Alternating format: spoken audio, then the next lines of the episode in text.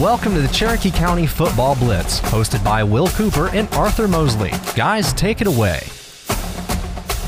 Hello, everyone, and welcome back into the Cherokee County Football Blitz here on August the 24th, episode 3, week number 2. I'm your host, Will Cooper, joined alongside my good friend, uh, let's see, lead analyst, uh, now filling in as play by play man, Arthur Mosley. Art, welcome back to the podcast, my friend. Will, it is a pleasure to be back in the podcast, man. It, you know, for a moment there Friday night, I didn't even know if we were going to have a broadcast. Uh, you know, we get, uh, if I can tell a, a Yeah, quick ahead, story. yeah. Uh, I, I think th- those that were listening know we experienced a little bit of technical difficulties, but I want to back up and say, look, we tried to circumvent that every way possible by showing up at River Ridge the week before and making sure that everything was a go and and it was. It was. And, Of course you it to- was. and and of course uh, Murphy's Law uh, happens on Friday night, and that's it's not the only surprise that we had Friday night. Will, can you tell the fine folks we tried to you know for. Uh, just for your privacy's sake, we tried to leave the events that occurred on Friday as vague as possible. But now you're here. Yes, I'm alive. I made it. so I, I, I have a couple of a couple of preludes to this. So first of all, I talked to Dave Garner probably two weeks ago, and we were talking about if you know if he was going to join us for any of the games. And one of his comments was, "Well, it's really important that you and Art stay healthy." And I thought that's an odd comment for a guy like a fo- like you're talking like a football roster, like you want your team to stay healthy, not Right. well, just healthy, right? Right. I was like, well, I don't think a lot of injuries happen. And he said, well, no, it's it's more of like a sickness thing. You don't want to get sick. And I was like, well, I, I get what you mean, but I made fun of him for it. So the second prelude to this is I can now safely say I have patronized all of our uh, premium sponsors now. So in, including uh, CHOA for keeping me alive for the first 21 years of my life. Uh, Foundation Financial Insurance and Wealth Management for the health insurance and the ambulance ride. By the way, I'll get into that story here in a minute. Culver's of Hickory Flat. They uh, they've been a big time, big part of our life. My grandparents love ice cream and those concrete mixers, so well, we've had a, a number of those in my day. And uh, of course, uh, Shottenkirk Chrysler Dodge Jeep Ram, where we were uh, last week, was where I purchased my vehicle from. But now Northside Hospital Cherokee has been the domino to fall as uh, we got through the first quarter of action. And uh, it turns out that I was stabbed in the back, metaphorically. uh, I had uh, two kidney stones that I had to pass. So um, I was I exited to stage right. Uh, Ronnie Cooper, Ronnie on the spot, was once again on the spot there with the ambulance ride to Northside Hospital Cherokee, and uh, I was taken in and admitted. And luckily, I am better still sore. If anybody's ever had a kidney stone out there, you know what I'm talking about. Um, but uh, yep, we're all better now. So that's what happened Mon- or Friday. If you were listening and thought, "Where's Will?" Because I got a lot of messages saying, "Where's Will?" uh, no, but in all seriousness, you and Zach did a great job on the broadcast. Really appreciate you guys stepping up and taking over. Um, super professional sounding. You guys did awesome. Thanks to Charles back at the station as well for keeping everything under control on that end. So um, good to know we have that much talent in depth and in the in the wings if we need it. But hopefully we don't have a situation like that again. Yeah, I hope you're right, Will. I hope we don't have a situation like that. Uh, it was great. It was great to have Zach, who we weren't sure he was going to be there Yeah. early in the week, and uh, That would have been he- interesting. He, really um, stepped up big time, like you mentioned. Charles keeping everything moving behind the scenes. I don't think I gave him enough credit on the air Friday night, but uh, nothing gets done without everybody doing their part, and even uh, to the extent that I, I told you before we came on the fact that you prepared everything for us in you know you didn't we didn't know there was going to be an emergency but you had everything lined up to make it almost foolproof and so um, with that i'm happy to say i believe my contract has been extended for one more week Uh, well, I think you've probably after after Friday night's performance, I'm here to extend you a full season contract. So you have officially made it. So uh, no more tryouts for you. You're in for the season. There we go. So There we uh, go. Yeah. No. In all seriousness, seriousness though, you guys did uh, an amazing job. I was listening to it while in the emergency room. Um, I'm sure I looked like a weirdo. Um, I still had my press pass on. Uh, they were probably like, "What is this guy doing?" And I'm like, "Well, I'm actually listening to a football game." Uh, but yeah, they took care of me. So uh, Northside Hospital Cherokee, thank you so much to everybody over there. Uh, got me feeling pretty good, pretty quick. So I appreciate all of their support. Absolutely will. And and speaking of of Northside Cherokee, Northside Hospital Cherokee, again, like you said, we appreciate their sponsorship and and how appropriate, you know, during during the game we were able to give them a little shout out for taking care of our very own play by play number one guy here, Will Cooper. Yeah, it's always funny. It seems like things never go full circle, but uh, I, like I said, now that I've now that I've patronized all of our premium sponsors within the last three years at least, three years being the longest with Shottenkirk. Uh, but yes, uh, I can safely say I've been a part of all of their businesses. Man, I tell you what, we uh, we'll leave that alone. Yes. well, I tell you what, we won't leave alone, Will, because we uh, is high school football in Cherokee County because we've had six, all six teams in action last week. We're going to recap and preview. And we've got a couple of interviews tonight. Yeah, we do. And, and it's I'm, I'm excited for this week's show. Yeah, I am too. I, you know, we're gonna just just to clear any controversy here. We're going in alphabetical order. Um, I know last week I said like first up was Creekview, and everybody said, "Oh, what's going on with that?" The reason is we're going in alphabetical order, and you are correct. Cherokee is before Creekview alphabetically. If they are the game of the week, they get pushed to the bottom because that's the last game we talk about. So, with that being said, you're going to see Creekview again first. That's because Cherokee's the game of the week again. And of course, they're facing Etowah. So, there's the game of the week. So, before everybody gets their Twitter fingers going again, just hold on. There's a reason we're doing it in the order we're doing it, but it is alphabetical until we get to that point. So, just wanted to clear that up. But yeah, you're exactly right. Loaded show. Uh, you know, we really, I don't want to say it was a disappointing first kickoff, I think hopes were very high for a couple teams that they didn't live up to that we will talk about. And then uh, we'll talk about on the back end what we need to see from those teams and, and really what comes full circle in those two interviews you mentioned. We got Coach Shaw coming back on here in a little while and then Coach Kemper as well. So here are those two gentlemen talk about their programs. Uh, very different ends of the spectrum for them coming off of game one, I think. But I'm excited to hear what their interpretations were of each Friday's game. Right, you are, Will. I mean, I think with, with, that said, I think we ought to get get right into it. But we probably should take a break and listen to our, our first sponsors here. We're going to take a break to our first sponsor. And of course, as I promised, it will be Northside Hospital Cherokee kicking things off as a sponsor. Thank you guys again so much. We'll see you in just a minute. With Northside Hospital, you can look forward to new beginnings, look ahead to comeback seasons, and look up for hope and strength. Northside welcomes you into our community of care, guided by one clear direction a mission to heal. Led by our expertise in maternity, heart, cancer, orthopedics, and more, you can move into tomorrow with confidence. For a healthier future together, look to Northside Hospital. With more than 35 years of courtroom experience, the attorneys at the Heller Law Firm are known as the go to team for important legal issues in Northwest Georgia. If you or a loved one needs help with a criminal charge, overwhelming debt, divorce, or moving forward after a serious accident, call the Heller Law Firm today at 770 345 1130 for a free confidential consultation. And as always, play hard and have fun. So, once again, thank you to Northside Hospital Cherokee for the medevac and uh, taking care of me on Friday night. Hopefully, we don't have to go through that again. But of course, as we mentioned in the opening, we will be at Eagle Mountain as the uh, Cherokee Warriors are going to take the trip down 575 to take on the Etowah Eagles in a uh, and should be a good game. Should be. We'll get into that later, but we're really looking forward to that matchup coming up. Before we do that, we do have to talk about the Creekview Grizzlies. Um, I know a lot of people on Owen Store Road were surprised. I think even you and I were surprised by the final score 28 to nothing loss to Cambridge. Uh, once again, Cambridge shut them out. Uh, really didn't expect that, and certainly didn't expect them giving up 28 points on the back end. A couple of notable notes, I suppose, is the best way to put it. Reed Anderson didn't play, along with a couple of other defensive key players did not play there watching the tape back. So, not entirely sure what was up with that, but hopefully they'll be back sooner rather than later. Um, I think uh, Reed, being the middle linebacker on that on that defense, is probably the communicator. So, I know his absence would be a big one. Um, and then they're going to turn the corner and they're going to face a Hillgrove team that lost to River Ridge last week, 14 to 27.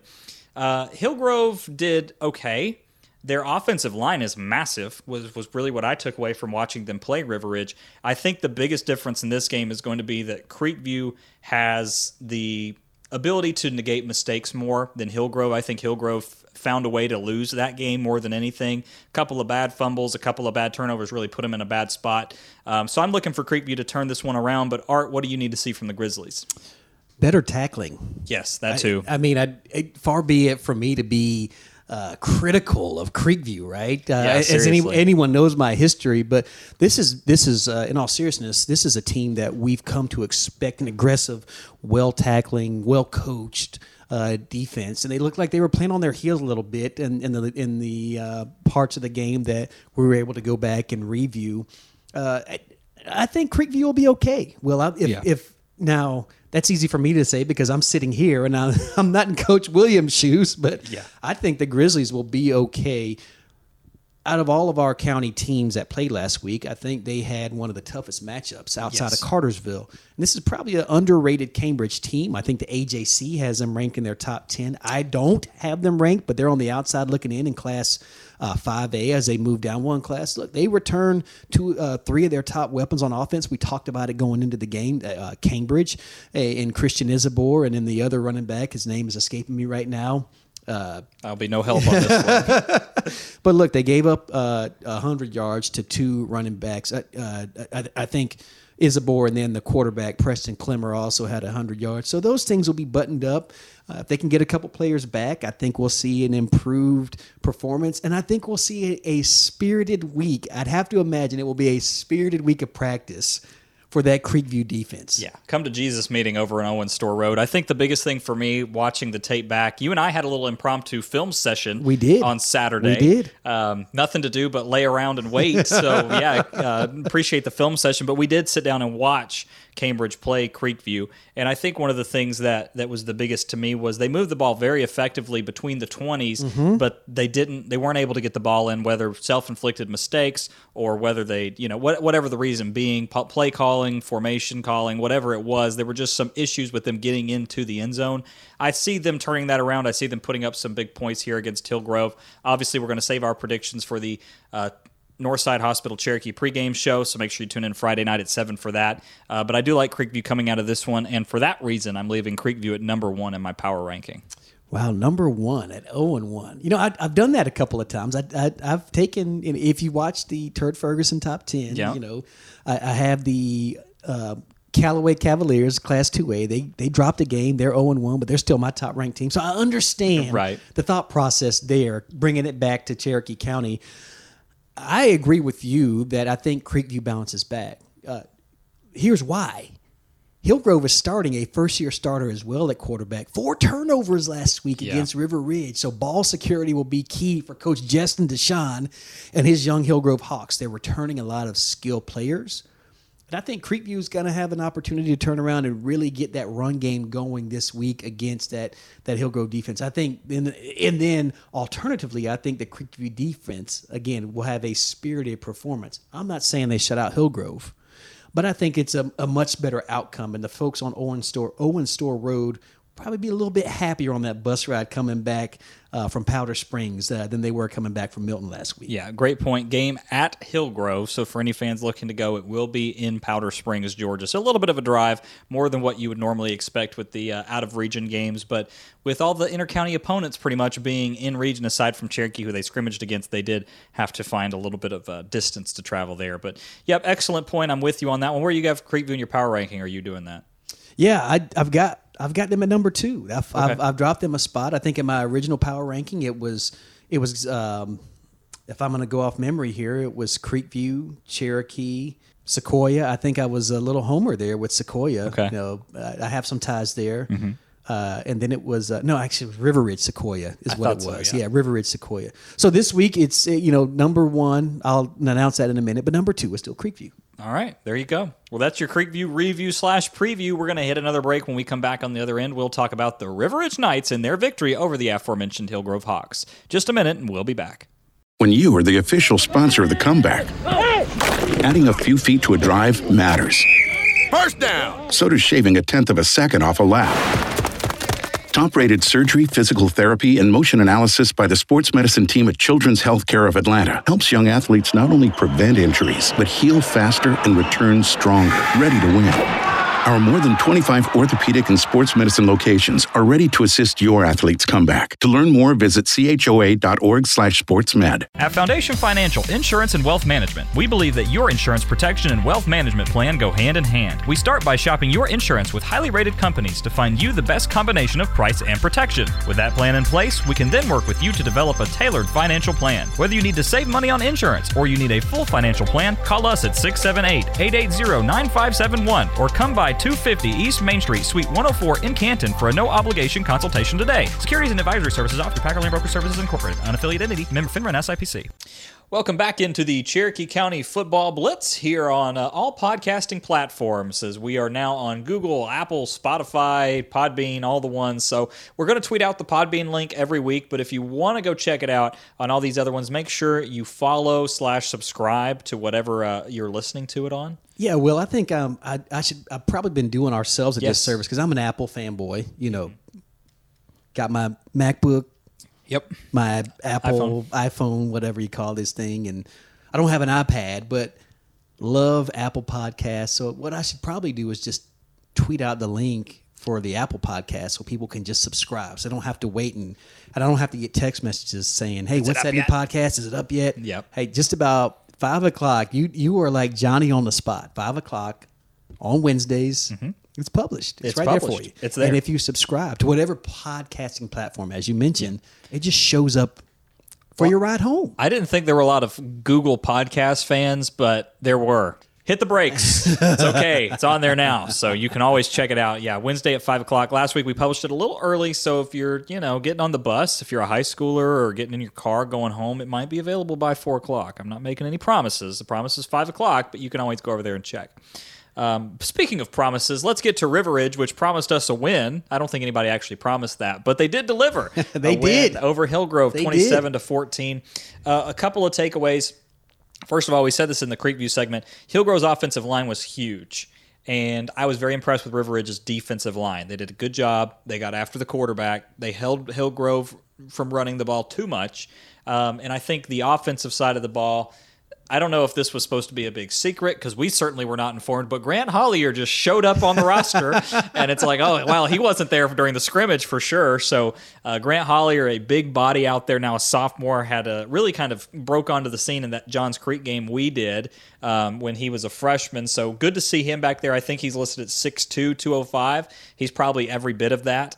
Um, so when you line him up opposite of Jackson Head, those are two very big guys that will be able to uh, spread some off, excuse me, some defenses out and give some options for Spectre and Coughlin, um, which they did split duties once again. So it's a lot like the same story with Etowah, where there were split quarterback duties. Um, so I'm not entirely sure what to make of River Ridge yet. They're facing another team in Pope that's a lot of unknowns. Not really sure what to think of the Greyhounds going into this one. Uh, they did finish seven and four last year, coming off of a. They did make it to the first round and lost. Um, but at the end of the day, I don't really know where River Ridge sits. I still have them at three in my power ranking. I know it's going to make some people mad. yes, they won. They beat a Hillgrove team that I think is down. They were two and eight last year. We talked about this last week. I don't think Hillgrove is a powerhouse to be reckoned with yet. I think they'll probably get there at some point, but. Um, this week to me will probably tell more about where River Ridge is. If they can go in there and beat Pope, then I'm feeling pretty good. I might bump them up on the power ranking, depending what other teams do. Uh, but yeah, at the end of the day, I was I was happy to see River Ridge won. Thought it was a good win for them. A couple of mistakes I'd like to see them clean up, but I thought that the defense overall did a very good job, and it was good to see Grant back. Great to see Grant Hollier back, and great to see River Ridge uh, getting a win. They were few and far between uh, in week one for our Cherokee County Yes. schools. So, uh, as we were checking the scores on Friday night, it was good to see them up and, and being able to maintain that lead all the way uh, till the clocks hit zero. Will, you mentioned that game last week, and we talked about it a little bit uh, in, in our Creekview segment about things that Hillgrove needs to clean up. But the four turnovers that River Ridge forced, or, or however you want to call it, I'm, I, I'm because we're in an in county. I'm going to say River Ridge forced those Yeah, four turnovers, kinda. right? And, and they're also my number one team in my power poll this Right. week. Okay, um, I, I think you are right. This is not a Hillgrove team that is uh, that is a world beater, but I think it's a great win, putting up 27 points. If I'm not mistaken, that's more than anybody else in the county put up this week, this last week. 27 points. Yes, two more than Etowah. Okay, so yeah, I, I think that that bodes well for them. Still interested to see how well this two system quarterback works. Co- Coach Collins talked about it in the preseason show. He was true to his word last week. Both those guys played. They were uh, able to get some things done. And like you mentioned, I'm I'm interested to see Jackson Head have a breakout game this senior season. Uh, I know he's chomping at the bit. We've been talking about this kid since Moby Dick was a minnow. I mean, forever, Will. And so I think um, I think this is a big uh, a big opportunity. As you mentioned, Pope graduated a lot of players. They do return their starting quarterback. I want to say it's Patrick Lowe or Lau, depending how you pronounce that last name. Uh, a wide receiver to look out for for the Greyhounds. Suzuki Watanabe as a name they'll probably call that wide receiver. And then Chris Hayes returns as a team's leading returning running back. This is a Pope team that lost a lot of the production at wide receiver, a lot of the production at running back. And Will, if I can go back to my notes, I want to say they were giving up a decent amount of points. Uh, 18 average eight, uh, about 23 points a game. Gave up 18 last season, so not so bad. But again, this is a team that lost a lot of players, lost a lot of their leading tacklers uh, from a season ago. Guys like uh, Pierce Cameron. Uh, a young man I've, I've known, I work. I used to work with this guy's dad, Boozer Downs, uh, was a, a great defensive back for the Pope Greyhounds those guys aren't there anymore. So it's going to be a lot of question marks. And then you have to think about Pope was off last week. So Yep. is there rust for the Greyhounds? And I think that gives a slight edge to River Ridge. One, they got a little bit of confidence, not just with the game, but with the win. And then Pope is coming in fresh, but unchallenged. Well, I, th- I so I'm going to differ with you on this one. I think the when you come in without a game played, it it benefits the team that hasn't played a game yet because the other team doesn't have any t- any film. They're, they're going off of what they've seen in your scrimmage, which, as we've talked to these coaches, we know it's it's very segmented compared to what you're actually going to do. So you're you're seeing a very bare bones. You're maybe going to get a formation out of it, but you're not going to get any play calling. You're not going to get anything like that. So when you talk about a high school offensive playbook that's typically 40 plays, maybe 60 on the high end, you you do see repeating plays and you find the ones they really like to go to. I don't see that happening. They just don't have any information. You you can work with what you work with. So I think it benefits the team off slightly. I don't think it means River Ridge loses this game. I just think it benefits the Greyhounds slightly. Possibly, but I can guarantee you that Coach Collins has got some kind of film on Pope, whether it might be from last year. Yeah. Again, this is Coach Tab Griffin's uh, sixth season over there at Pope, uh, 25 and 26 overall there. And so there's some film out there somewhere to be had. So it won't be a complete surprise unless they completely change their Sure. their playbook. Uh, but you do you do bring up a valid point of hey, there's no film on these guys this year with a lot of kids they're replacing, so a lot of question marks there for that Pope offense and defense. And, we, and we've seen it happen a good bit. I mean, I, even River Ridge keeping Grant Hollier, even off of the MaxPreps roster. Sure. Now maybe that was not. I don't. I don't know the story back there. I don't want to. Don't want to speculate. But it, it could be a form of gamesmanship when you know us putting the putting the county projections together. I don't know about you, but he would have made it to my all county roster team Well, he, preseason he certainly would have made it over. Uh, um, now I'm, I'm I'm conveniently forgetting Will my, Curcio? Yeah, Will Curcio, who's not even playing for Etowah well, this that's why I didn't put Grant on mine, uh, but because I didn't see his name on the roster. But you know, all of a sudden you pop it in there late, and here he is. So there, I, you know, maybe there's a little uh, gamesmanship going on in there. maybe not. May, maybe not. Could Maybe. I, I don't know. I don't want to get into it. I don't want to hear the comments about it. I'm just totally speculating. But yeah, at the end of the day, I think. Um, you know, like we said, we're keeping our predictions for the uh, Northside Hospital Cherokee pregame show, seven o'clock on Fridays. But I think River Ridge is in a pretty good spot. I just don't know what Pope's bringing to the table, and I think that benefits the Greyhounds slightly. But uh, yeah, at the end of the day, River Ridge number three in my power ranking. Uh, leave your comments below. All right, River Ridge number. So you go Creekview one, Creekview one. River River Ridge three. Three. So we got a question mark at two, and I'm leaving no stone unturned with my top two with River Ridge number one and Creekview number two. There you go. And you would think I would, with that pick, you think I lived in the River Ridge district, but that is not the case, Will. That is true. You don't. I was about to say. I'm, I'm trying to think. Wait a minute, but no, that is not as true. We used to. We do not anymore currently, but we live in the Cherokee district. So, but they're not in my uh, top three. Okay, Spoiler all right. alert. They're not number two. So, in case anybody was wondering, Cherokee is not number two. But when we come back from the break, we'll be talking about the Sequoia Chiefs in their recent game against Lambert and how they will be facing an opponent coming down to Hickory Flat that we haven't seen in these parts of the states. Give us just a minute, and we'll be back. Feed all the hungry people in your life at Culver's of Hickory Flat. Their signature butter burgers are fresh, never frozen, and the frozen custard is the perfect treat. Culver's of Hickory Flat is locally owned and operated by local people who care about our community. Their passion for fresh food is as strong as their love for the community. They're proud of where they're located and how their local roots have made them who they are. Get fresh food now at Culver's of Hickory Flat, 6778 Hickory Flat Highway. Welcome back to the Cherokee County Football Blitz podcast. I'm Will Cooper, joined alongside my co-host Arthur Mosley here. Welcome everybody back in. We're going to be talking about the Sequoia Chiefs here in just a moment, but before we do that, I did just get a message Uh oh. from one Diamond Dave Garner. On the uh, on the WLJA hotline, right? Newsline, yeah, Star Newsline. He will be joining us on Friday night.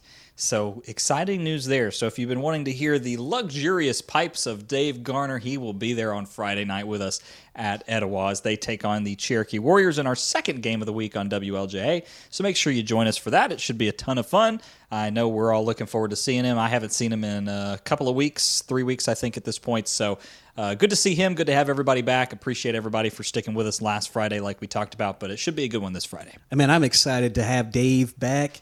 That way, in case anything does happen, right? We, Yeah. we, we If there is a follow-up. there is- God, heaven forbid. But no, uh, it's al- it's always great to, like I said, it's always fun when everybody is there. It's a full house, and we've got a lot of uh, a lot of uh, opinions, a lot of coverage for you when everybody can show up. And excited. We didn't know how how often we'd have Dave.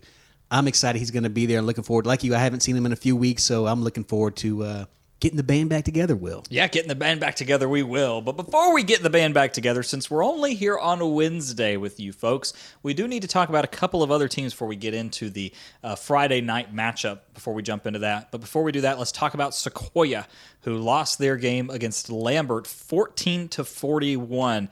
Um, tough loss there for the Chiefs. I think a lot of people expected Sequoia to lose based on the computer rankings and the Maxwell ratings and things like that. Um, I think the biggest difference was the margin. And there were a couple of other surprises. Sequoia threw the ball a lot more than I thought they would. And uh, from what I watched of the film, I didn't see Brady Curl playing defensive line at all. It looked like he was the he was reserved for offensive line. So they obviously feel like they have a need there for him. He's a very talented young man, a very big body up there. So uh, saw him play on the left side of the line a lot. Um, but there were some bright spots for Sequoia. I don't want to make it sound all doom and gloom. They were able to move the ball effectively at points, and they had a couple of big plays, which has been something Sequoia has not had, which has been the home run ball. And they have that with Jackson Hancock right now. So uh, definitely makes that known from the get go there. But they're going to be facing a team coming up in Rabun Gap, that is a private school. It's basically a boarding school, um, and they're they actually play. They're located in Rabun Gap, Georgia, but they actually play in the North Carolina kind of sphere. They played Baylor out of Chattanooga last week and lost that game. Um, I don't really have anything to compare them to. They have a they have some D one talent for sure, but I don't really know what to make of this game. It's it's a tough one to pick. It's a tough one to to even kind of tell you guys what to expect. Um, I know you have much more of a deep dive in them than I do, so I'll turn it over to you to talk about the Rabun Gap Eagles. a deep dive. That's a that's a let- let's, Deeper than I got. Deeper, perhaps. Rabun Gap, as you mentioned, a team that does play in Georgia. They play in the North Carolina Independent School Sports Association. I believe that's the Sounds right. acronym there. Uh, it's it's. They're Division One, I, believe. It's a eight or nine team league. They were in the semifinals, or, or I'm sorry, the finals of their uh, playoff last year. D- dropped a game.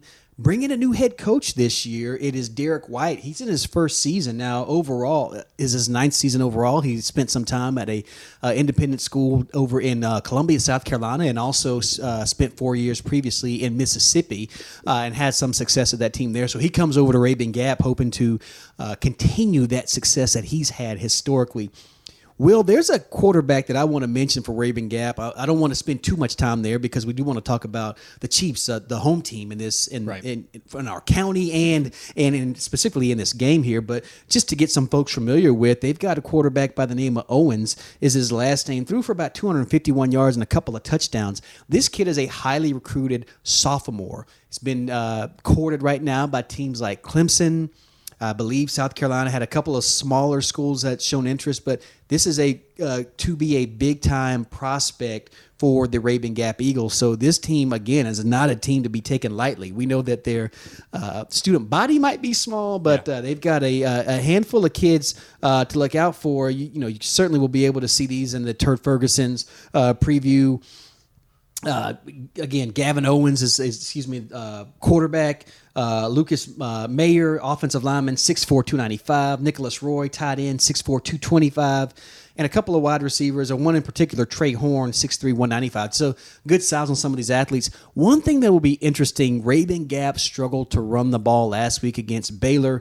Eunice Alton Center is their running back. Uh, he only had about 53 yards or so last week.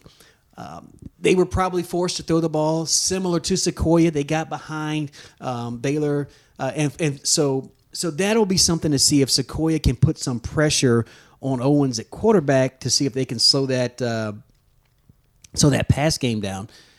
Alternatively, Sequoia and I, I, I don't I, I think these numbers are right, but uh, Jackson Nesbitt threw for two hundred over two hundred yards last yeah, week. that's that's what I've gathered from it. Yeah. Now, 80 of those came on a amazing pass and catch uh, from Nesbitt to Hancock, 80 yards. Uh, and, and again, you Will, you mentioned it. Sequoia throwing the ball a little bit more than you thought, but when you get behind, Sequoia got behind early, and it just uh, it just never let up. Kind of similar to a game where we we saw, you just kind of get behind the sticks, and you have you're in fits and starts trying to sustain drives, and that's an issue I think for teams in our county had last week. Sequoia, no exception, Right. With a, a new starting quarterback and a lot of, of of players they're they're replacing from a season last year. Not necessarily an excuse, but that's just the facts, and things like that happen. And so when you do get behind early, you do find yourself having to gamble a little bit more in the playbook uh, to try to get back in the ball game, and then maybe that's part of the reason why Sequoia threw the ball a little bit more. Yeah, maybe, and, and maybe it's something that they thought. uh, Once again, these first games, you never really know what what teams are going to come out with, and it may be part of their plan moving forward. Maybe it shocked them that they could throw for that much, and it may be more of a pass offense than we've seen in the past. Uh, they did kind of come out with a couple different looks. They didn't just strictly do wing tee. We saw them run the veer a little bit. We saw them out of the shotgun a little bit. So it was good to see a little bit of a mix up of formations. You don't want to put too much into the formations. I, I don't think it plays that big of a role at the end of the day, but it is interesting to see and, and it's good to see. I think from from a fan standpoint, for lack of a better term, a little bit of uh, different looks and things like that. But I think from from one standpoint there that, that it's difficult to to put in perspective is Lambert's a very good team. Uh, Rabun Gap's a really good team, and then you look at the the schedule coming up. I mean, Sequoia really put themselves through their paces. I mean, Cedartown is one, and I, I can't remember their fourth game off the top of my head, but they really did what they could do to challenge themselves early. So, to Sequoia fans, I would say relax, don't hit the panic button you know, see what the team does over the improvement of these next four weeks. If you get to the end of those four weeks and you're 0 4, but you see improvement, then take something, take take that victory and run with it. Right? You know, that's a victory in and of itself. If you get to the end of that and, and there hasn't been much improvement, then there's time to you know freak out, I guess. But uh, I, for me right now, I'm not worried about Sequoia. I'm not selling them by any stretch of the imagination. I just need to see what they're capable of doing, and for that reason, Sequoia is number five on my power ranking. Yeah, Will, I'm not going to disagree with where you have the Chiefs this week. I've got them at number five. Is Our first agreement. Well, I mean, it's we can't have too many of these. Will it's not it's not good for radio. It doesn't make good radio, does No. it? Um, but as you mentioned, I, I, I do want to see a, a, a step forward for the Chiefs, and I believe we will. And like you mentioned, this is non-region play. I think most coaches will tell you, yes, every game is important, but we want to be playing our best ball when it matters most. Yeah, I would think so too. And so that's what that's my synopsis, and you'll hear my prediction of this game. But uh, look, this is not a uh, this is not uh, the uh, little brothers of the uh, Art Mosley coming in to play this game. This is a this is a serious football team in Rabun Gap, uh, and so it should be an exciting game nonetheless. They did spare themselves from a long road trip. It will be Rabun Gap coming down to play Yes. Sequoia, so I know this opponent's going to be very different compared to what Rabun Gap is used to playing. We'll have to see if there's a little bit of a hangover after the loss last week and, and maybe some difficulty getting excited about playing Sequoia. I don't know how they view a team like Sequoia. Um, it's very different. It's, I know that a public school in Cherokee County is probably viewed very different in their eyes compared to a private school in the mountains of North Carolina and like you were talking about playing Tennessee and you know even in Georgia some. So with that being said, we will kick it to another break. When we come back on the other end, we'll talk about the Woodstock Wolverines and their most recent games. Give us just a minute and we'll be back. There's been so much talk about distracted driving, you're probably sick of hearing about it. Well, we'd rather you be sick of hearing about it than lose your life doing it. The caring staff with Sosby Funeral Home in Canton reminds you that we all have to go sometime, but don't rush it. Wait your turn and don't drive distracted. Keep your hands on the wheel, your eyes on the road, and make sure you stay alert and arrive alive. Drive safely and help us protect our teens. They're the only future we've got. Brought to you by Sosby Funeral Home honoring life from 191 Jarvis Street in Canton. At Shottenkirk Chrysler Dodge Jeep Ram in Canton, we thank you for the privilege of selling cars and trucks in North Georgia. And that's why we make it our mission to give back to our community. I'm David Booth, General Manager, and during the past few years, we've raised over a million dollars for the Cherokee County School System through our Wrangler raffle, plus sponsoring a special award for our Teacher and Coach of the Year. Yes, we want to sell you a vehicle, but when you do buy from us, know that we're giving back to our community. Shottenkirk Chrysler Dodge Jeep Ram, Liberty Boulevard at I 575 Canton. Welcome back to the Cherokee County Football Blitz. I'm Will Cooper, joined alongside Arthur Mosley, getting you all ready for week two of the Cherokee County High School football season. Appreciate you all tuning in with us. When we were leaving the break, we mentioned that we'd be talking about Woodstock, and here we go. Uh, recently, they played Osborne.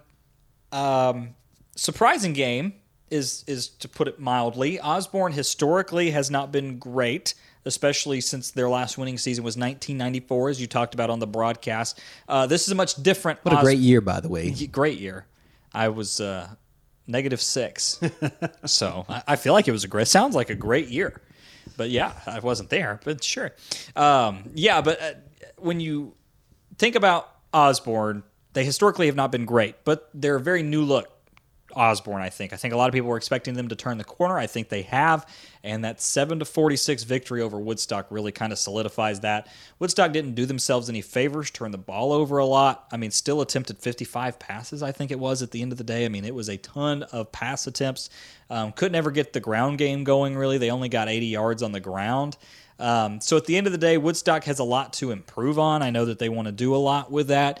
Uh, and some scary news out of the camp was uh, Adonis Garcia went down with a injury late in the game. So hopefully he'll be okay because that's a huge part of mm-hmm. their plan moving forward offensively and defensively. But this week they look to face Hiram, who lost 13 to 33 against Paulding County. Paulding County is a pretty solid opponent, I would say.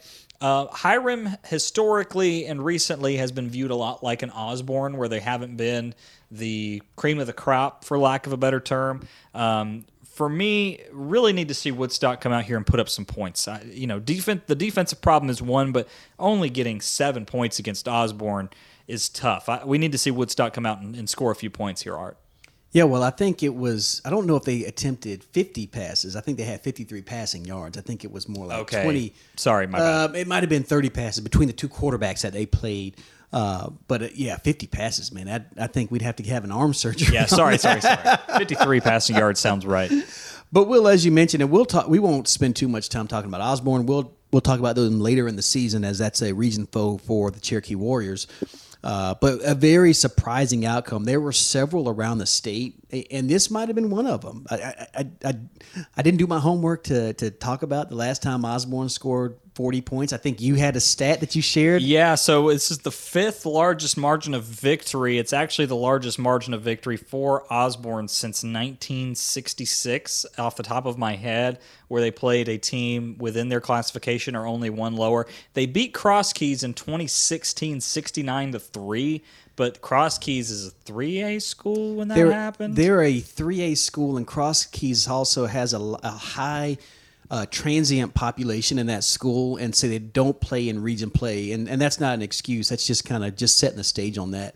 Um, yeah, so he, so here you go. They beat 2016 Cross Keys 69 to 3. They beat North Clayton in 1959 51 to 7. They beat Sprayberry in 1968 40 to nothing. They beat Forest Park in 1962 53 to 13 and then that victory over Woodstock on Friday, their fifth largest margin of victory with a 46 to 7 win hey, if you're Woodstock, there's no time to uh, feel sorry for yourself. Nope, got to turn around. Yeah, you have to turn around. You've got a Hiram team that's in a similar position. Will we talked about this, and, and a lot of teams go through this.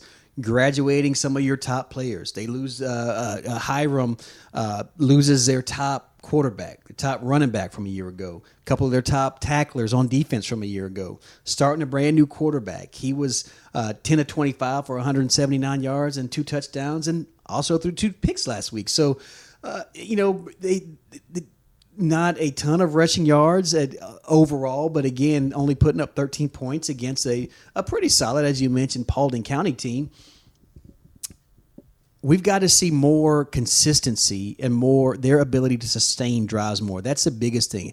I would say that about Creekview. I'd say that about Cherokee, Sequoia, and I'm saying about Woodstock. You know, the teams that didn't have success, I think that's a key. Can you sustain drives? It's very difficult to keep your defense. This is this is not rocket science. I'm saying, right? Right. I mean, it's very difficult for your defense to be on the field for extended amount of periods against anybody and that's something that I know that Coach Hoff is working on with his staff. And and you mentioned, uh, you know, the, the, the hopefully Garcia will be back because that would be a big loss if he's not able to go. I'd like to see Woodstock get a little more going in the running game and the ground game. Uh, we know they've got a pretty good offensive line, and be you know it's got to be a little more efficient in the passing game. You got to start string together two, three, four completions and and maybe ripping off chunk yards and, and on the ground and and that helps you get to where you need to be again, I think for Woodstock, it's confidence right now. We hey, can we get you know we we got to get on the scoreboard. You know that's that's number one. All mm-hmm. can we be in a game? You know this is a group that most of these guys have not won a varsity football game, so they have to figure out how to win, and that's sometimes that's easier said than done. And so they got to stick around. That's that's my key for them. They've got to find a way to stick around with Hiram to be in this game in the fourth quarter because then anybody anything can happen. Yeah, that's you got to you just got to get the ball to bounce your way just a couple of times in this game. But yeah, like I mentioned, uh, Woodstock for me is gonna is gonna tail the power rankings. They're gonna be at number six here, but tons of room for improvement as you just mentioned. We need to see them stick with Hiram. If they can find a way to beat Hiram, I feel a lot better about them moving forward. Um, and you know maybe Osborne at the end of the season turns out to be a, a great team that we just didn't see coming. Sure. I mean, things that we didn't see coming. You talk about them. another team, and I don't want to get too far ahead of myself. And region play though for for Cherokee in that Class Seven A mm-hmm. is a Cass team right up the road in White. Boy. Taking taking Kennesaw Mountain, the team that we all thought might challenge North Cobb and Walton. Well, Cass took uh, did everything they can. You know, they they a couple of key mistakes for for yeah. the for Cass, but they took Kennesaw Mountain to the brink. So this is a very interesting with the new regions, new realignments, teams that are not buying into what they used to be, a la Osborne, could be a very interesting uh, outcome on Friday night. It certainly will be. Well, coming up next, we have Coach Shaw. He's calling us right now, so we're going to hit a break, get him set up, and we will talk to him on the other side of this break. Just a minute, and we'll be back. Do you want to make a difference in your community? I'm Cherokee County Sheriff Frank Reynolds, and I'm looking for the best and brightest to become deputy sheriffs. We offer a competitive starting salary of over $50,000 and great benefits. Come work with us at the Cherokee Sheriff's Office.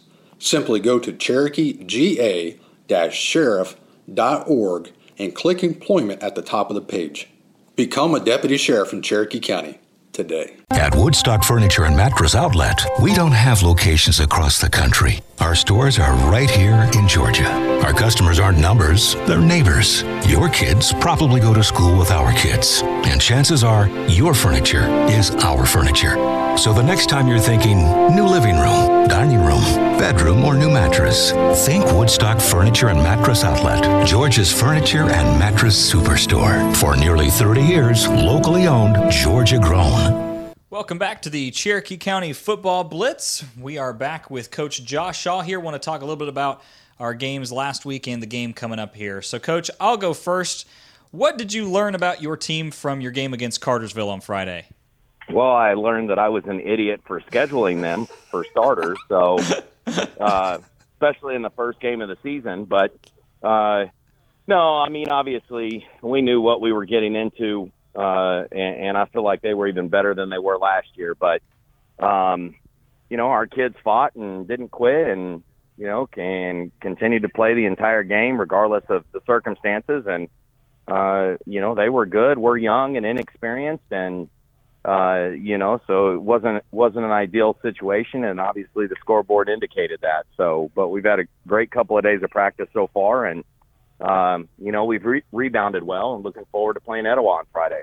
Coach, on Friday night, Kyan Simmons was an absolute tackling machine. Just uh, just a, a, couple of stats for Kyan. Uh, I believe 13 total tackles, two sacks. Uh, was in on a couple of quarterback hurries as a bright spot for your defense.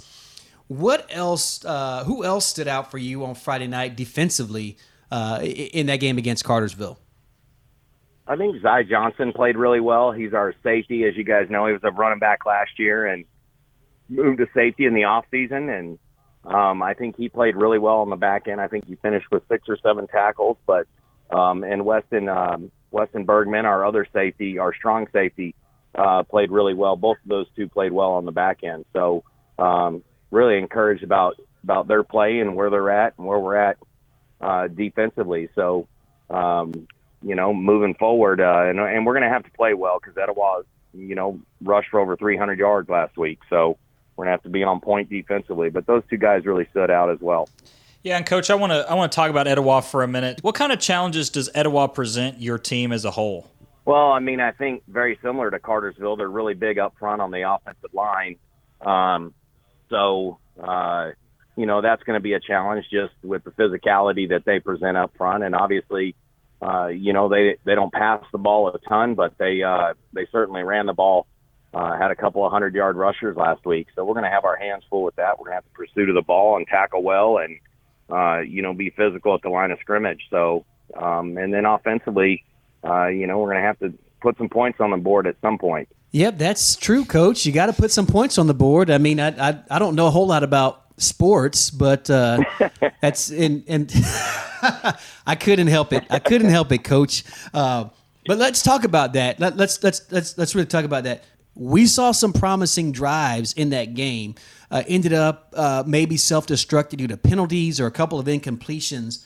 What's the key for you all to uh, sustaining these drives going forward, and not just this week against Etowah, but but throughout the rest of the season? Yeah, I mean, I think it's consistency. Uh, you know, we just got to consistency execute plays and uh, to be able to put drives together. We've got to gain positive yards on first down, and we just weren't doing that. So now you're in second and ten, or second and twelve, or second and eight, and it just, uh, you know, kind of eliminates, you know, almost forces you into a passing situation at that point. So um, we've got to be able to run the ball effectively. Um, you know, we're only starting two seniors on offense, and both of them are uh, on the offensive line. Peyton Butler, the third senior, was out last week, so he'll be back this week. So we'll have three seniors on offense, and you know, just just need to get some consistency to be able to uh, in our execution to be able to put some drives together. Last question I have for you, Coach. Is your approach to this year's game any different from last year's in the sense that it's a non region game compared to a region game with Etowah? I don't think so. I mean, at the end of the day, I mean, it's obviously not a. I mean, I don't want to say it's a must win, but you know, when they were in region, you you circled that one on your calendar. You wanted to take care of business in that one, just because two wins in region usually get you in the playoffs. So um, it's just it's changed the dynamic a little bit, but it hasn't really changed our thought process. Uh, you know, Etowah's got a, a fantastic group of sophomores, much like we do. Um, and our ninth graders, when they were ninth graders last year, played them for the championship, the county championship. So I think a lot of these kids know each other. Uh, I know a lot of their players, know several of their coaches, and our staff knows several of their coaches. So we're pretty familiar with them uh, and familiar with their players. So, um, you know, I, I think that that component right there makes it, you know, makes it into a, a good rivalry game just because these kids grow up grow up playing against and playing with each other in youth sports. Yeah, right. You are, coach, and it, it is the oldest rivalry in the county. So I don't think uh, much needs to much else needs to be said about that. I believe this is the 39th installment. It's about as close as it can get, tied up at 19 games apiece. And um, you know, you mentioned uh, Ed- Etowah's got a great group of sophomores, but you've got a great crop of sophomores as well. And we saw some of those guys on display on on um, on Friday night, and I tell you what, coach, I think the future is bright for you guys. I know, like you said, maybe scheduling Cartersville. You know, I, I'm I'm not going to question your judgment at all, coach. I would never do that. Um, but uh, uh, you guys, I, I, it seemed like you learned a lot, and like I said, second half, you looked uh, guys starting to look a little more comfortable. So I'm excited to see you guys come out and how how they respond this week. Yeah, you know, I feel like you know after we got Cartersville out of the way, you, we'll know a lot more about our football team this Friday night. So you know, I, I we knew going into Cartersville we were going to have our hands full and face an uphill battle. So uh, you know, but that's a good been a good rivalry game for us. It's been a lot of fun to play those guys over the last four or five years. So, um, but yeah, just you know, we'll know a lot more about where we stand as a football team and what our season's going to look like. Uh, you know, after this Friday night. All right. Well, Coach, we're looking forward to it. We appreciate you taking some time out of your evening to be with us. All right. Thank you, guys. I appreciate you guys having me. So that was the voice of head coach of the Warriors, Josh Shaw. Appreciate him for being with us. Always a good interview. Always fun to uh, catch up with him and chop it up a little bit, um, especially his uh, Cartersville comments about scheduling them. Well, yeah, it was, and then you know, Coach Shaw always keep me on my toes, and he's like, "Yeah, Art, you got to score points to win." And now, Yeah. you know, I'm You got yeah, it. yeah, he got me. You're going to learn something every Yeah, once in a while here on this show. Hopefully, at the end of the day, it's entertaining, but hopefully, we can teach you something too. But, But, yeah, let's let's jump into that game versus Cartersville. Um, I watched one quarter of it, so this is really going to be more of your segment than anything. Sure. Um, but from what I saw, Cartersville super physical, super big, ran the ball very well, um, which wasn't surprising coming into it. I think the surprising part was they passed the ball more effectively than I thought they would, and defensively, it was very difficult for Cherokee to get anything rolling. Yeah, you talk about Cartersville. They they they asserted their dominance on their first two dr- offensive drives, going 80 and 77 yards. So really marching the length of the field, using a combination of of great pass routes and also great running by Malachi Jeffries and um, Christian Lando. Uh, both those running backs run really hard for the Purple Hurricanes, so not really a whole uh, lot of drop off. And then uh, Mr. Gamble at quarterback. I know it was his first start, but he looked like he'd been doing it for a long time and threw some pretty balls uh, for the Purple Hurricanes. And then, uh, you know, uh, the couple of times that Cherokee was able to stop Cartersville, they kind of shot themselves in the foot once on special teams, setting up a, a, a, a Cartersville touchdown. So, you know, and then once a blown coverage in the secondary where you had Cartersville backed up to a second, third, and long, and and receiver kind of gets uh, gets lost in the secondary and, and long pass play about 48, 47 yards uh, for the score. Uh, but Gamble ends up with three touchdowns. You got two rushing touchdowns by the Canes, and and as Coach Shaw mentioned, that was a big and physical offensive line. Zach Gross had some great insight on that uh, on the broadcast on Friday night. And Cherokee was just kind of their drives were in fits and starts early, wasn't able to string some things together. And when they were, uh, not enough to get down to the red zone. And and uh, again, it's you know got to uh, clean up a couple of things for the Warriors coming out of that game. I don't think you look at it like oh it's it's doom and gloom. Right. You played Cartersville, who's going to give a lot of teams in Class Seven A fits, and this is a team that.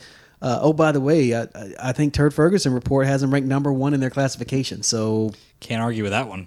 yeah, Yeah, and I, I agree with with Shaw's comments. They looked a lot better than they did last year.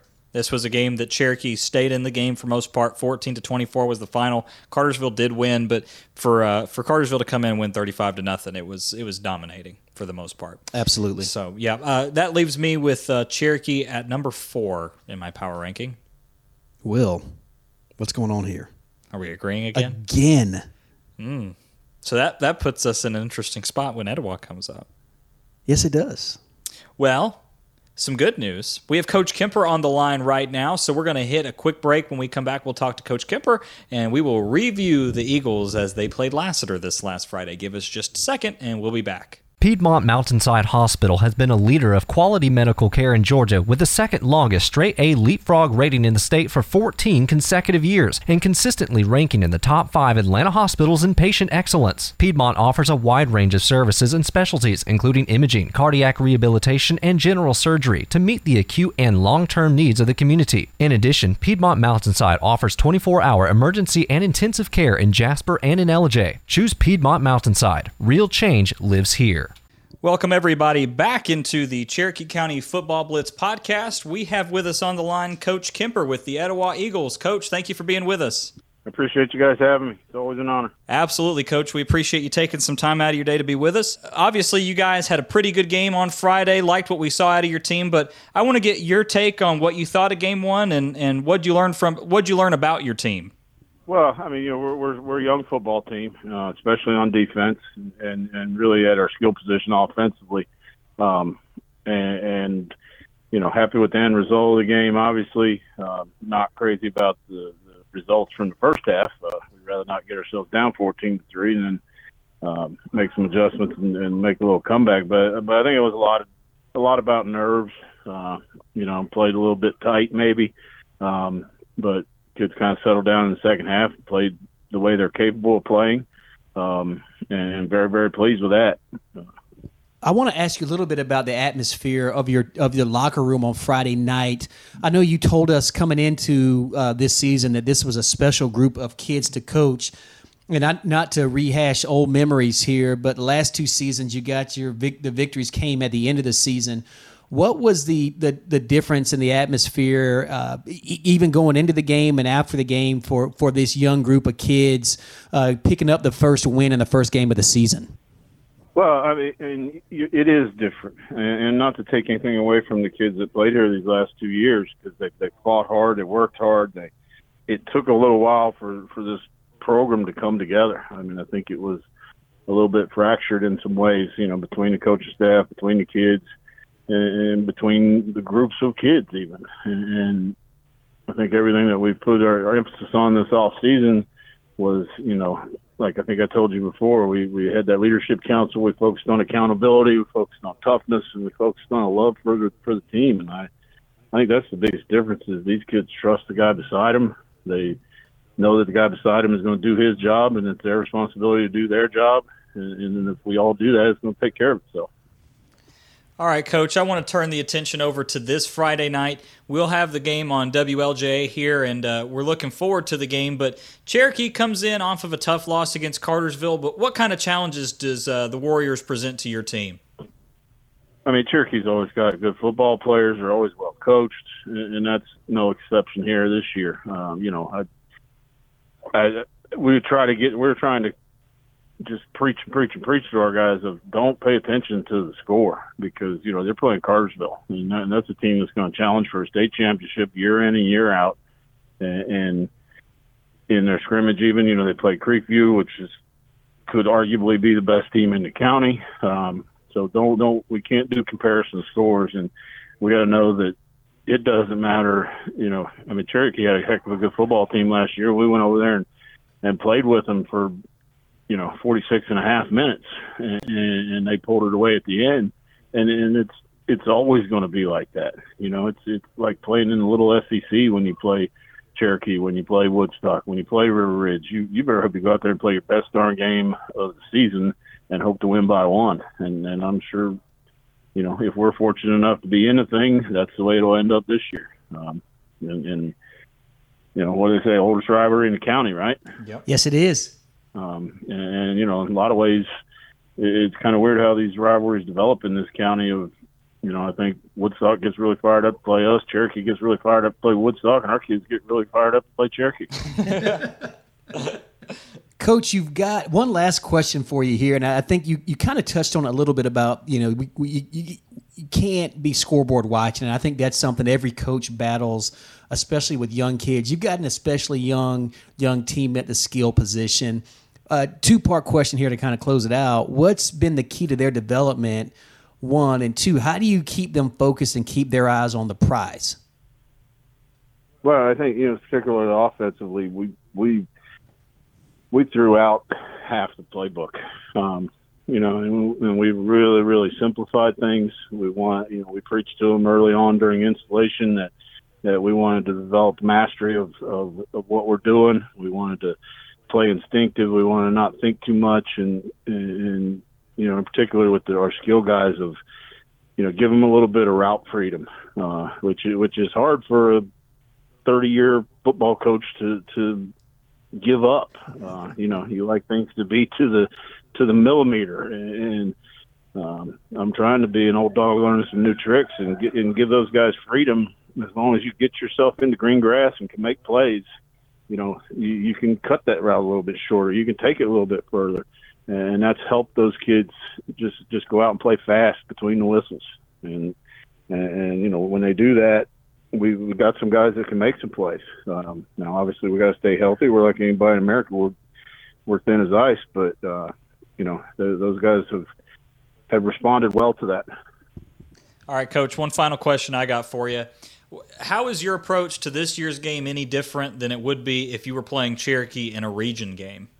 I I don't think it is. I mean, I know it isn't for our kids. I mean, it's just as important as if it was a region game. And and you know, there's there's that Cherokee County pride. They want to they want to go out. They want to do well. They want to try to win the thing. And uh, like I said, you know, our guys get get fired up for Cherokee, and um, I, I'm expecting them to do that same thing. I just hope that you know having one game, real game under their belt now, they can go out and play fast from the get go and not not have those nerves to deal with.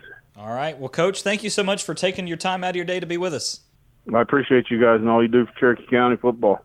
So thank you to Coach Kemper right there for being with us. A very interesting interview there, Art. Said some things that uh, I don't want to say were they're not controversial, but just a very interesting take from him, and it was good to hear from him coming off of a win. Yeah, well, we haven't, you know, we've in in years past when we interviewed Coach Kemper. Uh, I think the history books show he's had a it, it, for for whatever reason they've been in fits and starts at the beginning of the year, uh, taking all the way to the last game of the season in, in just about in both seasons to get their only win of the season. This year they flip the script and get it in week one, and so now things are looking up. But he did have some interesting things to say, and, and to his point, you know, he don't don't take anything away from those teams, the first two teams he had, um, but just kind of really allowing himself to get his stamp on the program. One of the things he talked about, I think, is important is leadership council. Yeah. I think if you talk to any coach, a player led team that knows, and, and I guess all teams can be player led to an extent, but a player led team with the right players leading can really make a difference uh, in terms of accountability and, and, and what you want out of the season. And it's really special if you can get that from some of the younger guys, from them to buy in and be leaders early on. Yeah, and Etowah is, is fully comprised of young young talent. It seems like they do have a couple of elder statesmen in the room Mhm. that that can help you know solidify that. But when you look at the at the roster for them and the guys that, that were a part of this offense attack, especially on offense, it is a young core. Um, it's very comparable to the way that Cherokee is. We talked about that with with Coach Shaw. A lot of youth on both sides of the ball, but really for these two offenses coming in, I mean there is just a, a ton of talent, but it's young talent. So seeing how they develop and seeing how they grow will be interesting. Uh, so let's talk about Etowah and their win over Lassiter. We came in and we said this would probably be a shootout, and I think we were even quoted as saying if Etowah wins by double digits, they're pretty legit. I think they are pretty legit. I think they they did enough to show me that they're at least contenders for a playoff spot. Um, it, it will really depend on what happens from here on out because the element of surprise is gone. Um, as Coach Shaw said on the interview, he knows that, that they're going to run the ball. Mhm. Once again, no shock there. And even Coach Kemper told us on the preseason show, you know, about a month ago, that they were going to switch from a defensive minded team to an offensive line minded team. And they're big up front, They very are. big. Yep. Um, so it will be fun to see come Friday night what ends up happening there. Um, but, you know, talking about the review, I was impressed with what they did with Lassiter. Obviously, they were 14 to 3 down at the half. I was impressed to see they came out, made the adjustments they needed to make, and they stuck to their game plan for the most part. Didn't seem like the play calling changed a whole ton. Um, still a good mix of Jack Strickland and Xavier Mahoney. And at the end of the day, got the win there and, and shut Lassiter out in the second half. I was very impressed with Etowah. And if we can see the second half Etowah team that we saw against Lassiter, this is going to be a very dangerous Eagles team. Yeah, definitely a tale of two halves for Etowah last week, and they do have the potential to be dangerous. But potential is a dangerous word in and of itself. Well, we we asked, we talked to Coach Kemper, how do you maintain this level at a team that has not had success recently? Maybe they, maybe these kids are saying, "Hey, we're not those Etowah Eagles of 2020 and 2021, Right. Mr. Mosley." So you know, slow your Shut roll. up. Yeah, shut Yeah. up, right? I was impressed with their ability to to not just win the game, but how they won the game. Like you mentioned, down by 11 points to come back and win that game and and hold Lassiter scoreless.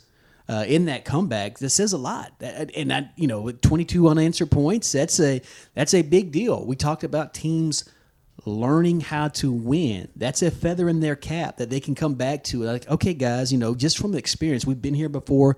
We know what to expect that's something that'll be interesting to see. One thing we didn't get to ask Coach Kemper about, and I and, and we'll probably bring this up again. Buffalo Weir. Yeah, the the best nickname that there has been in Cherokee County in a long time. Reese Weir, uh, the Buffalo, as he is known, and I, I'm so ready for Friday night. I'm going to wear that nickname out, boy.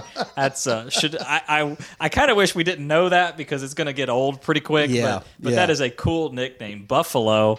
Uh, so yeah, the Buffalo with most of the carries. It was interesting because we were we were really expecting more of a Joe Hercacho show, Mhm. but it really Mhm. really was, really was Reese Weir and Xavier Mahoney, and those two guys took it over. And then you get you know the the ad- addition of Jack Strickland as a passer and a slew of sophomore wide receivers that came in and, and got the job done, uh, joined alongside a great offensive line that has a lot of size.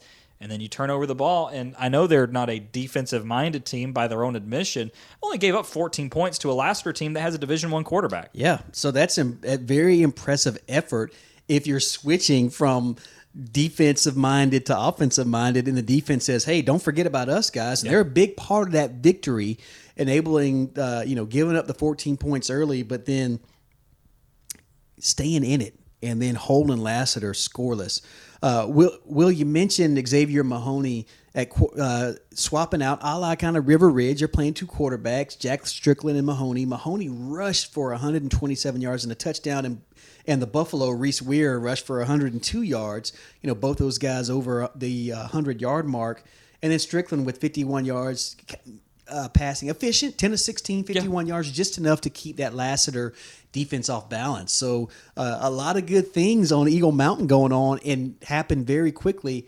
I'm not going to be 100% at a 100% adapter just yet. So it's like new technology for me. Yeah. i gotta wait and see how it plays out a little bit. I'm not going to be the first one to jump and go buy the new iphone.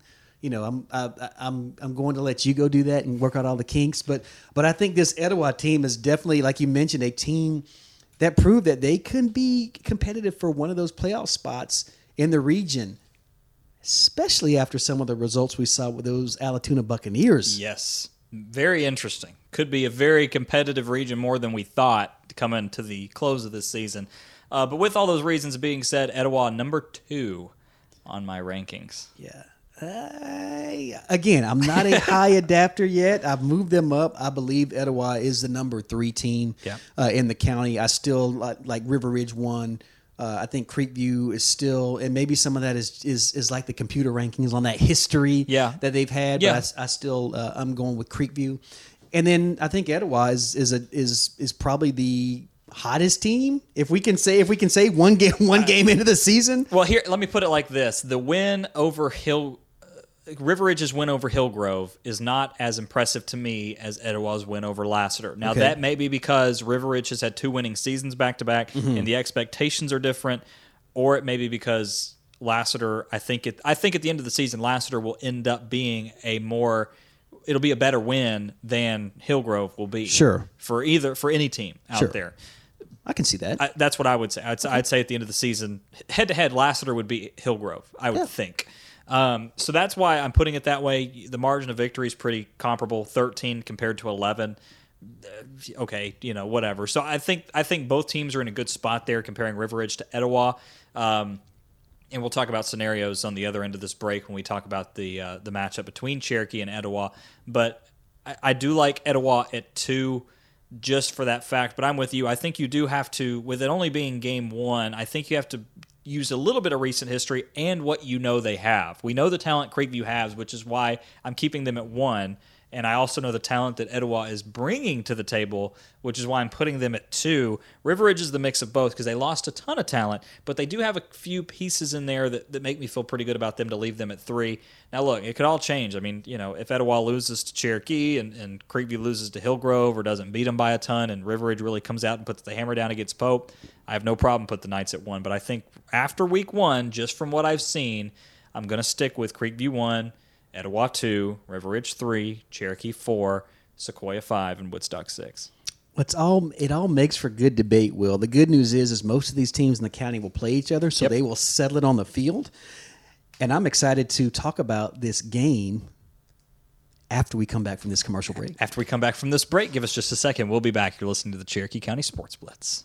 The number one magazine to read is Enjoy Cherokee. This beautiful full color seasonal publication keeps you in the know with articles about interesting people, fun events, hot restaurants, and cool ideas. Enjoy Cherokee is for busy people who enjoy a lifestyle magazine worth reading and keeping. You'll find Enjoy Cherokee available at most high traffic locations and mailed free to homes throughout Cherokee County. Join the thousands who don't miss a single issue. Follow us on Facebook and find issues on enjoycherokee.com. Ask for a free publication and enjoy.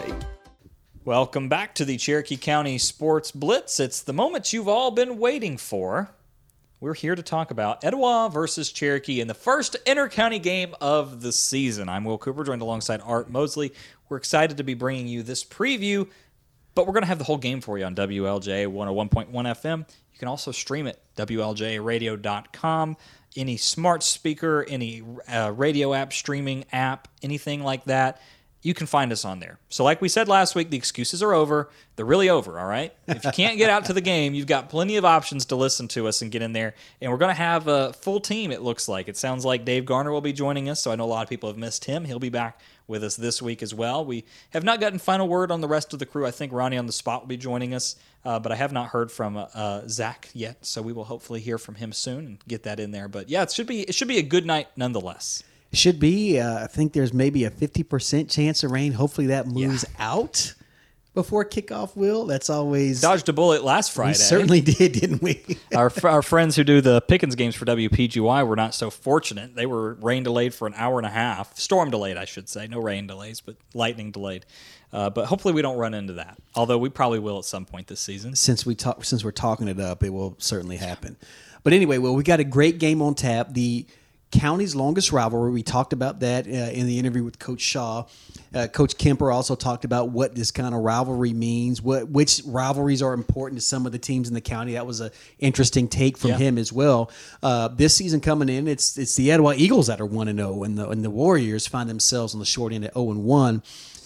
Something interesting, and I'll go back to something Coach Kemper said. Hey, you know, he understands that Cartersville team is one of the better teams in the state, regardless sure. of classification so not to be scoreboard watching and and sometimes it's tough for young kids to understand that so i'll be very interested to see if it's not the message from the coaching because i think the coaches the adults understand that, that, that hey we're not never underestimate your opponent all right, right? The, the acronym is nuyo never mm-hmm. underestimate your opponent uh, but will those young men respond first home game. You got to probably going to have a big crowd out uh, at Eagle Mountain for the for the oldest rivalry game. You know, series tied at 19 apiece. Will we see the Etowah team that came out in the second half, or will we see the Etowah team that kind of sputtered and had fits and starts in the in the first half? Yeah, I'm with you. I, I think if Etowah comes out and and is that second half team, it's going to be a long night for Cherokee. We're not going to give our predictions here. We'll talk about it on the Northside Hospital Cherokee pregame show at seven o'clock. But I, am with you. I I think it's it's it really. I I think it's kind of up to Etowah to set the tone. I think we know Cherokee's going to score in this game. They have yet to score this season in, in the one game against Cartersville. I think that changes. I think they probably put up at least a couple, if not three or four, scores. Um, so it's it's going to be up to Etowah. I think we kind of predicted last week that versus Lassiter was going to be more of a track meet. It ended up not being that way. It really yeah. kind of ended up being the opposite for, right, for yeah. all intents and purposes. So when you talk about the game coming into this one, I think it is going to be kind of a track meet, but I think possession and control is going to be the key. And just like the key is in, in, most times, I think the turnover difference is huge. If if one team has a negative two turnover difference, that's really hard to overcome. And uh, I, I, just think it's two different styles of ball. I think Cherokee comes out, they're going to try and throw it around. I think they're going to try and I don't want to say backyard football it, but it's going to be a lot more spread. Mm-hmm. And we saw Etowah is much more of the ground and pound with the Buffalo and with uh, Xavier Mahoney there as well. And then Jack Strickland is the nice changeup. Or either way, maybe Xavier Mahoney's your, your changeup ball, but it's a lot like Ian Anderson for the Braves. They have the fastball and the changeup, and they, they're used almost 50 50 each sure. because they play off of each other. So at the end of the day, I'm I'm this is a game that I really have no clue what's going to happen. I think either way, if if if either team wins, it's huge. I think for Cherokee, it's a big building block moving forward. Obviously, that game against Cartersville is a tough one for those kids, but as Shaw said, they had a couple of good days of practice here at this point in the week and looking on building on that, and hopefully that works out for them. Turn around. If Etowah goes 2 and 0, it's going to be the first time they've had two wins in a season in the last two seasons with Coach Kemper. So if that happens, then look out. You know, maybe Etowah, like we said last week, maybe they're more legit than we think, and a big win over Cherokee it probably puts them in that field. If they beat Cherokee by a reasonable amount, or Cherokee beats Etowah by a reasonable amount, I think the matchup allows for some nuance in this, where there's no clear cut favorite coming into this one. I agree, Will. One thing we, we you talked about the turnover battle. Uh, Tanner Savasier was picked off one time. That was on a deflected ball. So Right. really, uh, for him, I know he didn't have a ton of passing yards, but the decision making, uh, for the most part, was pretty good on that. And and the throws that they were able to do. We talked about Coach Kemper simplifying the playbook uh, and, and kind of cutting out a lot of things for some of his young quarterbacks as well. This is a game with a lot of good good young talent here on both sides of the ball. This sophomore class and even the uh, sophomore junior class for both of these teams, very impressive. I'm interested. The matchup I'm interested to see is the speedy Cherokee wide receivers against the experienced Etowah defensive backs. You talk about Jameer Maxime and Frank Mosley and those guys. How do they match up with guys like Jace Jones, Pop Jamison?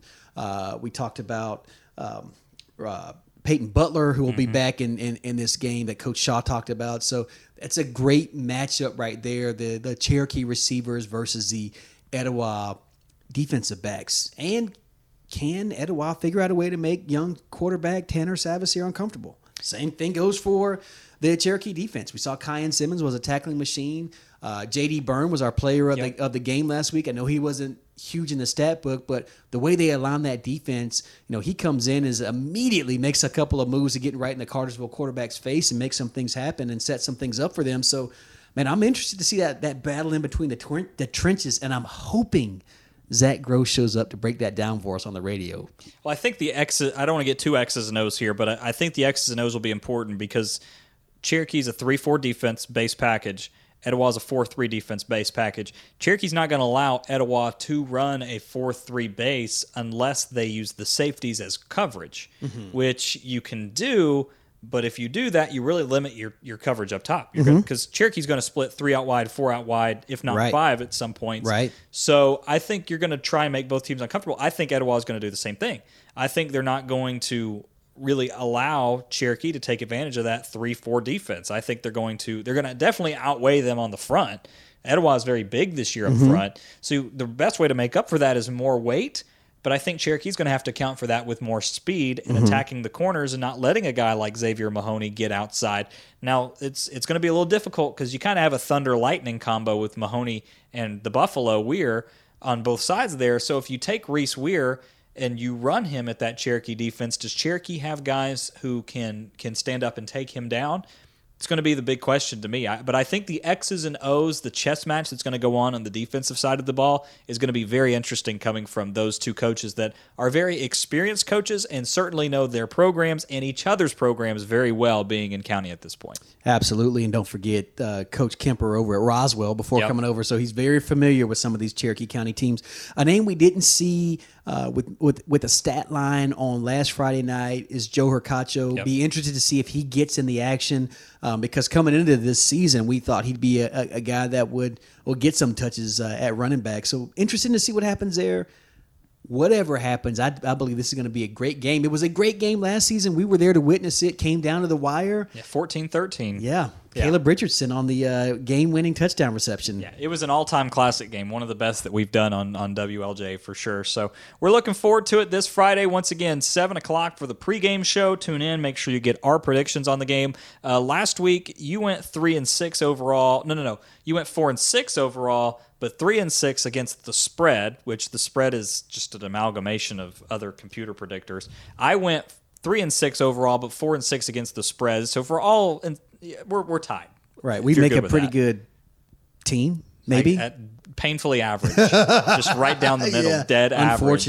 So yeah, the we average Joes. we do have five games to pick this week. So moving forward, we'll see if we can improve on that. Typically, we do. Typically, the more information we have, Sure. the better we get at this. Sure. But yeah, uh, to start out with, not not the best of starts, but we'll we'll figure it out along the way. But make sure you tune in for that, and then of course the regular game starts at 7:30, and we'll have the action all night for you there on WLJA 101.1 FM. Well, that's going to do it for us here, folks. So a reminder: Friday, 7 o'clock pregame show, 7:30 first kick. I've been Will Cooper with Art Mosley. We're looking forward to having Dave Garner and the rest of the crew there on Friday night.